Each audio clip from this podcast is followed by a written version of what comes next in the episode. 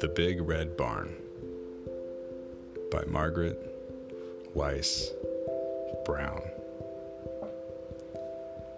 By the big red barn in the great green field, there was a pink pig who was learning to squeal. There was a great big horse and a very little horse and on every barn was a weather vane, of course, a giant flying horse. There was a big pile of hay and a little pile of hay, and that is where the children play. But in this story, the children are away. Only the animals are here today the sheep and the donkey, the geese and the goats were making funny noises down in their throats. An old scarecrow was leaning on her hoe, and field mice were born in a field of corn.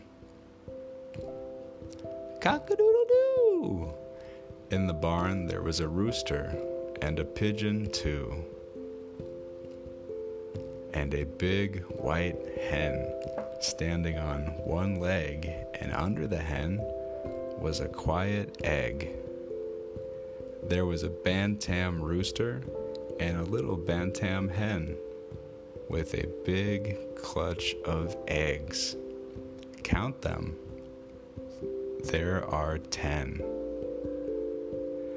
There was a big brown cow and a little brown cow and there was an old black cat and a tiger tomcat. There was a big red dog with some little puppy dogs.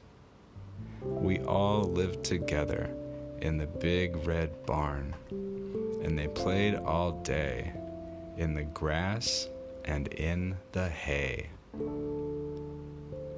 When the sun went down, in the great green field. The big cow lowed, and the little pig squealed.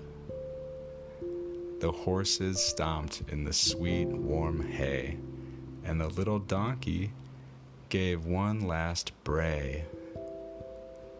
The hens were sleeping on their nests. Even the rooster took a rest. And there they were, all night long, sound asleep in the big red barn.